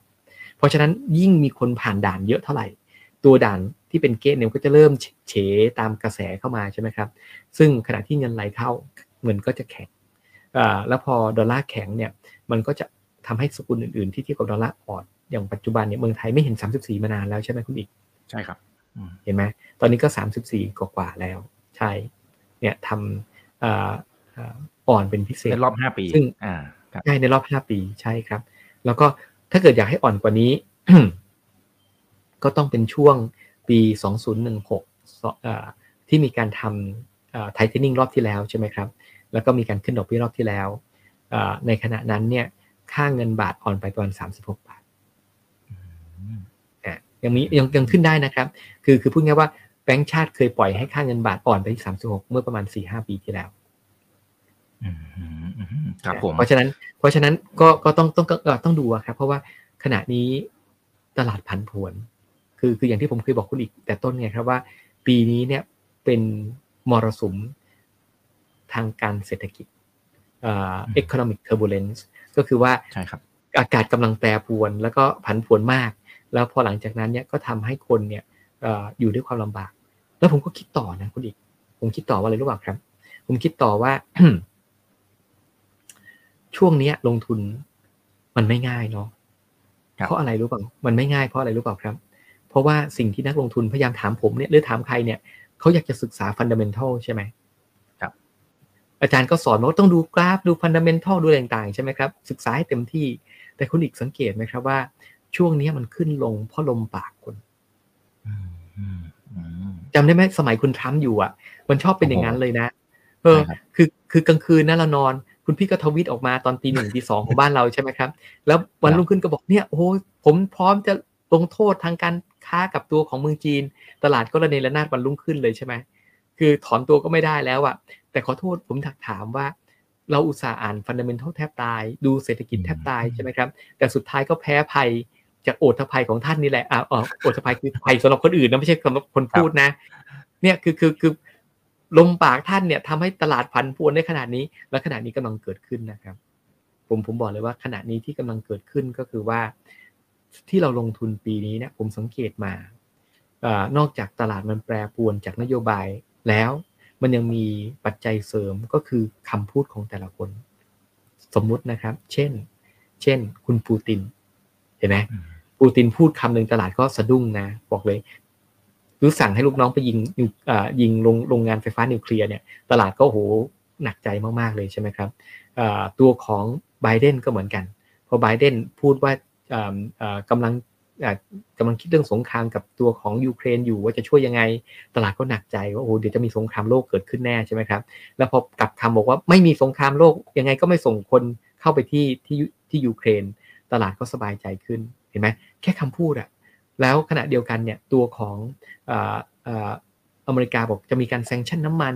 ราคาน้ำมันก็ขึ้นไปร้อยห้าสิบแต่พอเยอรมันบอกไม่แซงชั่นน้ำมัน ราคาน้ำมันก็ลงมาร้อยี่สิบผมผมพูดทั้งหมดนี้เพื่ออะไรครับ เพื่อให้ทุกคนเห็นไงครับว่าปีนี้ด้วยตัวมันเองเนี่ยความที่เศรษฐกิจมันกำลังเข้าสู่เฟสใหม่มันผันผวนอยู่แล้ว แต่ชนิดต่างๆ ก็ฟึดฟึดฟึดฟึดตามที่มันต้องการใช่ไหมครับ แล้วก็ทุกอย่างทำนิวไฮทุกอย่างทำนิวโลหมดเลยแต่ขณะเดียวกันเนี่ย บนภาพดังกล่าวเนี่ยยังมีประเภทลมปากของคนเนี่ยมาเป่ามันอยู่เรื่อยๆ เห็นไหมอย่างอย่างล่าสุดเนี่ยสองวันที่ผ่านมาก็คืออะไรก็คือลมปากของลุงพาเวลบอกว่าไม่เอาเจ็ดจุดเจ็ดห้าใช่ไหมไม่ต้องพูดก็ได้ใช่ไหมแต่พอพูดเสร็จปุ๊บตลาดก็ดีใจ เสร็จแล้วอีกอันนึงก็เป็นลมปากของตลาดนี่แหละลมปากช่วยกันเป่าคันนี้คันนี้ตัวเราเล็กเราก็ช่วยช่วยกันเป่าหน่อยจนคนเชื่อเห็นไหมเสร็จแล้ว เสร็จแล้วตอนนี้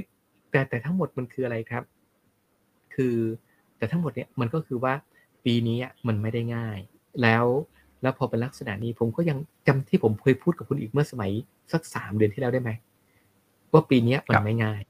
มันต้องรักเงินให้มาก ใช่ไหมผมผมก็ยังยืนยันคำนั้นเนี่ยเพราะว่าเพราะว่าถ้าเกิดคนถือตั้งแต่สามเดือนถึงวันนี้อะผมแอบเห็นคุณอีก เอาเอาคลิปที่เราลงกันอ่าพูดกันเอามาลงในในในเฟซบุ๊กใช่ไหมครับ ที่ที่เป็นสัมภาษณ์เนี่ยตอนนั้นนะเอามา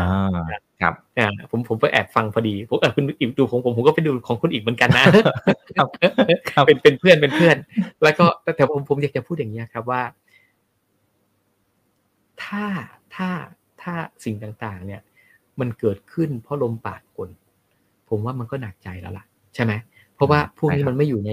ต่อให้เราอ่านกราฟดีแค่ไหน อ่านเศรษฐกิจดีแค่ไหน มันไม่ช่วย เพราะว่ามันอยู่กับว่าเขาจะพูดอะไร แล้ววันนี้หรือพรุ่งนี้มันแล้วแต่จังหวะที่เขาจะพูดวัน อย่างสมมติคุณพาวเวลเนี่ยผมสังเกตมาหลายทีนะ บางวันก็ไม่จำเป็นต้องพูดก็ไปพูดอะขอโทษ เห็นไหมอย่างอย่างวันที่ที่อ่าจุดสองห้าดีๆ อยู่วันหนึ่งสัปดาห์ถัดไปใช่ไหมครับ ก็ไปพูดในรายการของ NABE National Association of Business Economics ใช่ไหมครับ แล้วก็ไปบอกว่าเราพร้อมจะขึ้นจุดห้านะ หลังจากนั้นตลาดก็เชื่อจุดห้าทันทีเลยอะ เห็นไหมเนี่ยเนี่ยดูคิดซิว่า คือคือ ไม่ต้องพูดแล้วก็ไปพูดตอนประชุมเลยก็ได้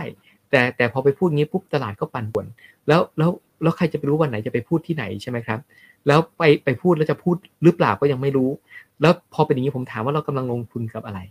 อะไรคือ value ที่เราลงทุนอยู่ในขณะนี้ใช่ไหมเพราะปกติเราลงทุนมันต้องมี value อยู่ในนั้นน่ะที่เรามั่นใจอยู่ แต่ขณะนี้ value ที่เราถืออยู่เนี่ยมันขึ้นกับลมปากของคน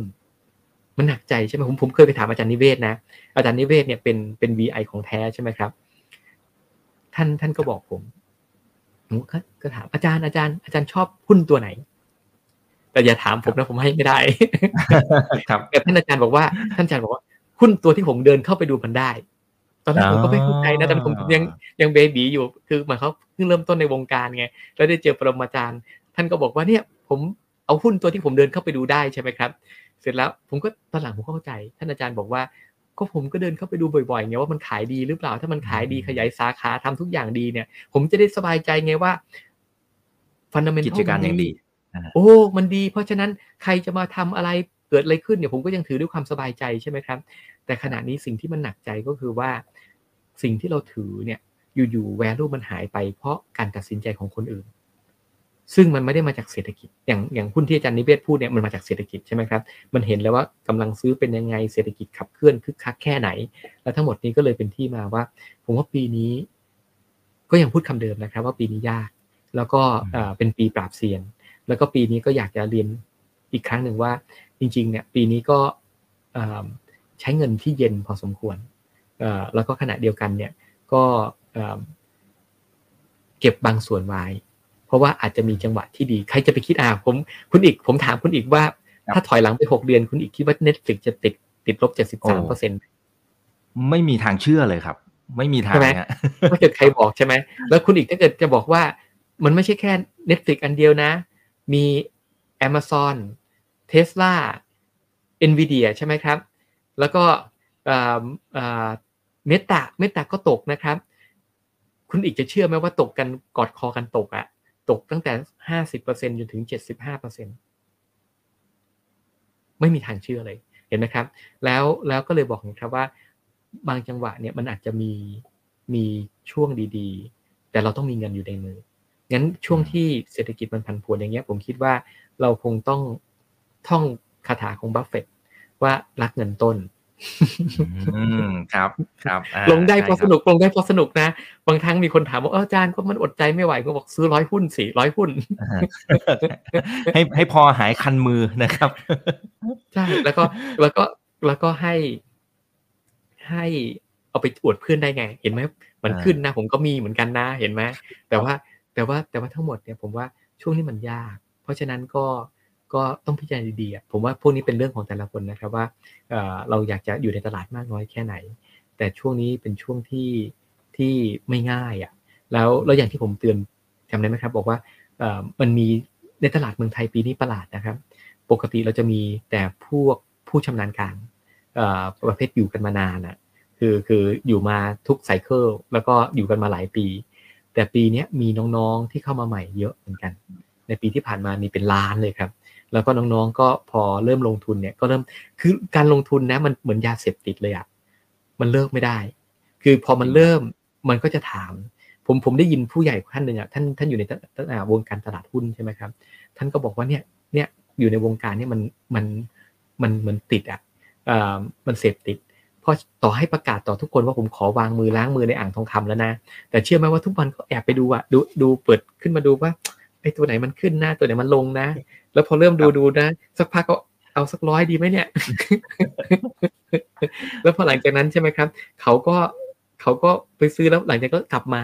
แต่ความมันเคยชินไงด้วยความที่มันมีความรู้สึกว่าว่าเอ่ออยากรู้ว่าอะไรขึ้นอะไรลงอะไรที่เป็นโอกาส มันมันมันมีมันมันมีเซนส์เรื่องพวกนี้ไง แล้วมันอดไม่ได้ แต่ผมผมคิดว่าปีนี้เราต้องพยายาม ควบคุมตัวเองเล็กน้อยเอ่อในช่วงที่มันผันผวนลักษณะเนี้ยเอ่อก็ ก็ขอ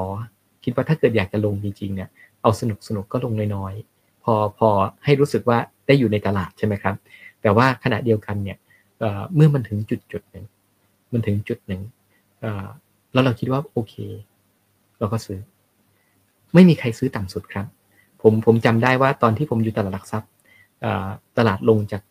900 เหลือประมาณสักสามร้อยกว่า ในขณะนั้นเนี่ย มีหุ้นตัวหนึ่งซึ่งอยู่500มาก่อนเดี๋ยวบอกชื่อเลยเดี๋ยวเดี๋ยวเดี๋ยวเดี๋ยวเดี๋ยวกรตจะมาเล่นผม แต่ตอนนั้นลงมาถึงเดือนประมาณ130 130เอ่อก็มีคนถามว่าเข้าดียังกอบศักดิ์อืมผมก็บอกอาจารย์ครับอาจารย์ลองคิดดูสิแต่ก่อน500บอก อยากจะเข้าใจจะขาดแต่เข้าไม่ได้ พยายามอยากจะเข้าที่500เสร็จแล้ววันนี้อยู่ๆมันลงเหลือ135แล้วตัดสินใจที่จะไม่เข้า ใช่ไหมแล้วก็แล้วก็ อาจารย์ท่านก็บอกว่าอ้าวก็ไม่เข้าก็เพราะว่า มันอาจจะเหลือ90ก็ได้นะ ใช่ไหมแต่ว่าแต่ครับแต่มันไม่มีใครซื้อ bottom อะใช่ไหมใช่มันครัไม่บมีใครซื้อ bottom มันมันมีแต่ว่าเราเห็นราคาที่เรารับได้หรือยังเหมือนที่ดินนะครับ เหมือนที่ดินเราอยากซื้อต้องต้องคิดเรื่องเหมือนที่ดินน่ะเหมือนอยากซื้อที่ดิน ถ้าราคาที่ดินเคยตารางเอ่อเอ่อเอ่อไร่ละสิบล้านเนี่ยอยู่ๆเกิดปัญหาเศรษฐกิจขึ้นมา ลดลงมาเลยไร่ละสี่ล้าน ถามว่าเราจะซื้อไหมบางคนก็โอ้ยเดี๋ยวมันเดี๋ยว เดี๋ยวให้ตลาดอ่าเศรษฐกิจมันแย่กว่านี้ คนขายมันร้อนรนกว่านี้มันเหลือสามล้านแน่เลยใช่ไหมก็เลยไม่ซื้อปรากฏสุดท้ายก็เลยไม่ได้ซื้อเลยขึ้นเป็นเจ็ดล้านเออเจ็ดเจ็ดล้านใช่ไหมงั้นจริงครับๆหลักการที่ถูกต้องก็คือว่าเอ่อเมื่อเห็นราคาที่ใช่ แล้วมั่นใจในตัวตัวนั้น ก็ซื้อ ซื้อแล้วก็ไม่ดูอีกต่อไป คืออืมอืมไม่ได้ซื้อแล้วอะ ซื้อไปถ้าเกิดดูก็ก็จะร้องไห้แล้วล่ะใช่ไหมเครียดครับเออเออครับเพราะมันจะมีการติดดอยอย่างกระทันหันทันทีเลยอะ เพราะว่ามันอย่างที่บอกไงว่า มันไม่มีใครซื้อต่ำได้อะ แล้วแล้วถ้าเกิดรอมันก็จะวิ่งไปก่อนเราเราก็จะตกรถมันมันมีแต่อาการเนี้ยคือคือคือซื้อแล้วติดดอยกับเอ่อไม่ซื้อแล้วตกรถเห็นไหมนี่คืออาการชั้นนำของของนักเล่นหุ้นของเมืองไทยและทุกทางใช่ครับทุกที่ทั่วโลกครับเป็นเรื่องผมเลยคิดว่าเป็นเรื่องธรรมชาติธรรมชาติ แต่แต่ผมเลยบอกว่า ปีเนี้ยมันเลยต้องคิดอย่างเงี้ยครับว่าครับว่าเราเราไม่รู้ว่าจะเกิดอะไรแล้ว อย่างอย่างเมืองจีนเห็นไหมเมืองจีนก็ไม่รู้เหมือนกันจะเกิดอย่างนี้ใช่ไหมครับ ใช่ครับใช่ไหมเพราะว่าขอโทษนะ คือ คุณก็ฉีดวัคซีนมาเยอะพอกับประเทศอื่น ใช่ไหมแล้วก็ถ้าเกิดดูจากตัวเลขของเซี่ยงไฮ้ปิดมาหนึ่งเดือนเนี่ย ความจริงคนเสียชีวิตก็ไม่ได้เยอะมากนะใช่ไหมครับงั้นจริงๆก็แสดงว่าวัคซีนเขาก็ใช้ได้ ทำถ้าเป็นประเทศอื่นเขาคงเลือกที่จะอยู่ร่วมกับควิดแล้วก็แล้วก็ให้ประชาชนเนี่ยพยายามซื้อเวลาให้ประชาชนไปฉีดเข็มบูสเตอร์ แล้วก็เร่งดูแล แล้วก็เอาคนที่ป่วยเนี่ยเข้าสู่การรักษา แล้วก็จะสามารถบริหารจัดการเรื่องต่างๆ ได้ใช่ไหมครับ แต่เมืองจีนเลือกที่จะปิดเมืองแล้วตอนนี้ก็ไปอยู่ที่ปักกิ่งแล้ว แล้วก็ไปที่ต่างๆอีกหลายที่ เพราะฉะนั้นเนี่ยผมบอกเลยครับว่า พวกนี้ไม่มีใครรู้หรอกว่าใครจะทำแค่ไหน แล้วแล้วมันจะลุกลามแค่ไหน แต่ก่อนก็บอกดูเซินเจิ้นสี่สองสามอาทิตย์ก็จบใช่ไหมครับ ที่เซี่ยงไฮ้นี่เป็นเดือนแล้วนะ เป็นเดือนพนักงานของผมเนี่ย ผมแบงก์กรุงเทพใช่ไหมครับ นอนที่นอนที่ตึกเลยอาบน้ำก็ที่ตึกนี่แหละ เป็นเดือนเป็นเดือน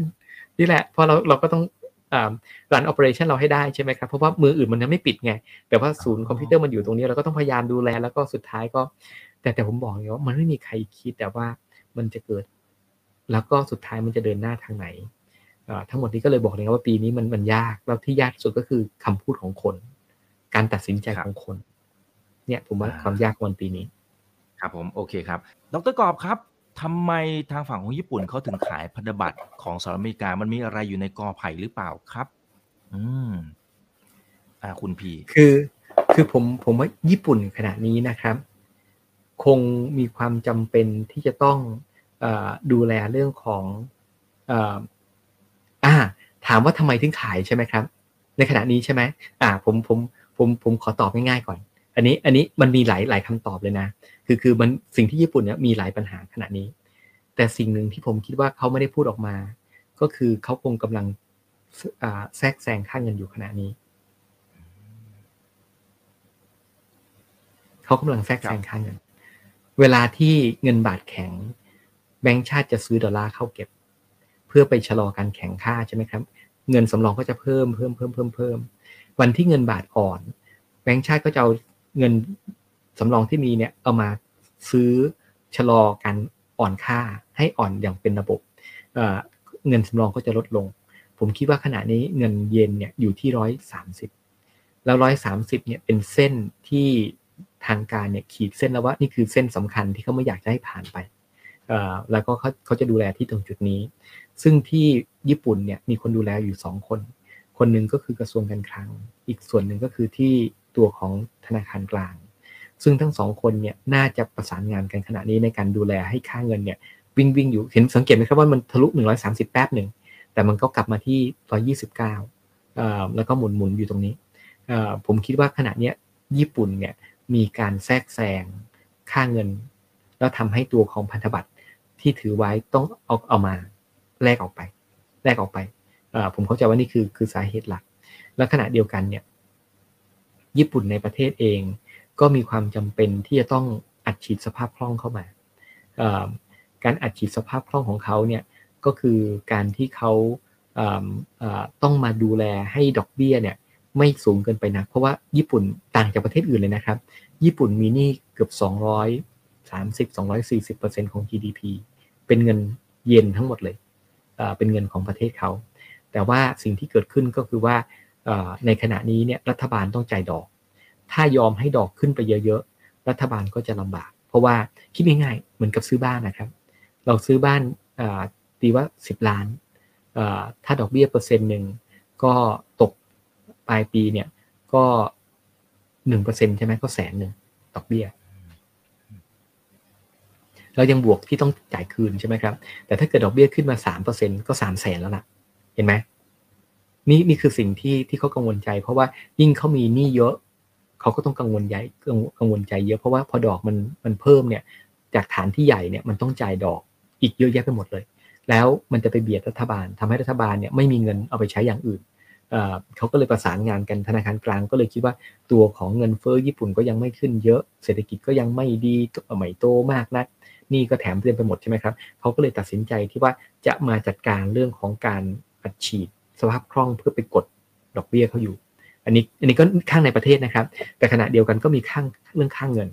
ซึ่งข้างเงินเนี่ยเขาก็พยายามตอนนี้กำลังไปไปไปแทรกแซงแต่ผมคิดว่าปกติเนี่ยเขาไม่มีอะไรทะเลาะกับอเมริกาไงเขาถ้าถ้าเป็นถ้าเป็นเมืองจีนสิอะผมผมผมเล่าให้ฟังนะอันนี้อันนี้อ่าอ่าเขาขายไปขก่อนหน้านี้เติมประเด็นอ่าใช่ ถ้าถ้าถ้าเป็นรัสเซียเห็นไหมครับรัสเซียขายเกือบหมดเลย ที่บอกว่าไปยึดยึดเข้ามานะไม่มีดอลลาร์เพราะว่ารัสเซียขายเหลือนิดเดียวมากๆเลยคือคือรัสเซียเตรียมการไว้แต่ต้นแล้วว่า ผมจะถูกคุณยึดเงิน เพราะฉะนั้นเมื่อคุณจะยึดเงิน ผมผมว่าคุณยึดเงินน้อยที่สุดเท่าที่เป็นไปได้ขณะนี้เมืองจีนก็กำลังเตรียมการใช่ไหมครับ ให้ตัวของอบริษัทน้ำมัน CNOOC เนี่ยคนุกเนี่ย ซีนุกผมไม่รู้ชื่อว่าชื่ออะไรนะ แต่ CNOOC ลองไปหาดู ได้ไดเวสก็คือเงินที่เคยไปลงทุนในบริษัทน้ำมัน หรือการลงทุนด้านน้ำมันในอเมริกาได้เริ่มขายทิ้งแล้ว แล้วรวมไปถึงที่แคนาดาและที่อื่นๆด้วยเห็นไหมคำถามคือทำเพราะอะไร ใช่ไหมก็เพราะว่าเขาก็ต้องคิดว่าในอนาคตถ้าเกิดเกิดปัญหากัน ก็อาจจะมีการยึดสินทรัพย์ของผมหรือเปล่า เห็นไหมแล้วก็แล้วก็ขณะเดียวกันเนี่ย ถ้าเกิดเมืองจีนเริ่มทยอยขายพันธบัตรที่ไปถือไว้เป็นล้านล้านนะ อันนั้นก็ต้องมีสัญญาแล้วก็ต้องถามว่าเมืองจีนจะตั้งใจทำอะไรหรือเปล่าที่จะต้องถูกยึดเงินเลยต้องขายของเขาไปก่อนเนี่ยใช่ไหมแต่ผมว่าญี่ปุ่นไม่มีปัญหานั้นไงคือญี่ปุ่นไม่ได้มีปัญหาที่จะต้องถูกอเมริกายึดอะเพราะฉะนั้นก็มีอย่างเดียวก็คือว่ามันต้องเป็นมาจากเศรษฐกิจ แล้วจากเศรษฐกิจสิ่งที่น่าจะเป็นที่สุดในขณะนี้ก็คือค่าเงิน เพราะค่าเงินเขากำลังมีปัญหาจริง ๆ อืมครับผม อ่าใช่ครับนะฮะก็ก็เป็นนกลไกนะครับโอเคเอาละฮะก็ครบถ้วนนะครับ จริงๆ เกินเวลามาหน่อยนึงแล้วนะครับ เกรงใจเวลาของเดรกรอบนะครับนะฮะไว้เดี๋ยวเดือนหน้านะครับ จะขออนุญาตขอเวลาเพิ่มนะครับนะฮะในการเข้ามาพูดคุยให้ความรู้ดีๆแบบนี้นะครับ วันนี้ขอบพระคุณดรกรอบมากๆเลยนะครับพักผ่อนเยอะๆนะครับนะฮะขอบคุณครับขอบคุณครับ ครั้งหน้าจะเป็นเรื่องไหนเดี๋ยวรอติดตามกันนะครับ นี่คือถามทันทีโดยช่องถามอีกกับอีกทุกเรื่อง ที่ลงทุนต้องรู้กับผมอีกวันพจน์นะครับนะฮะกดแชร์ไว้ครับ แล้วคุณไปดูตั้งแต่ตอนต้นนะ คุณจะได้รู้อะไรเยอะเลย และเชื่อมโยงภาพทุกสิ่งทุกอย่างนะครับที่ดรกอบได้ย่อยเรื่องยากๆ ให้เข้าใจง่ายๆนะครับเราจะได้เติมความรู้กันนะครับนะเดี๋ยวครั้งหน้าเจอกันใหม่นะครับ สวัสดีครับ สวัสดีดรกอบด้วยนะครับสวัสดีครับสวัสดีทุกคนครับ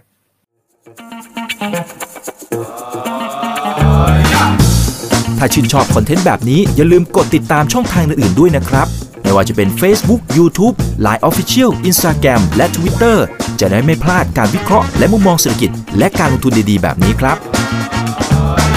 อย่าลืมนะครับว่าเริ่มต้นวันนี้ดีที่สุด ขอให้ทุกท่านโชคดี และมีอิสรภาพในการใช้ชีวิต ผม อีกบรรพธนาเพิ่มสุขครับ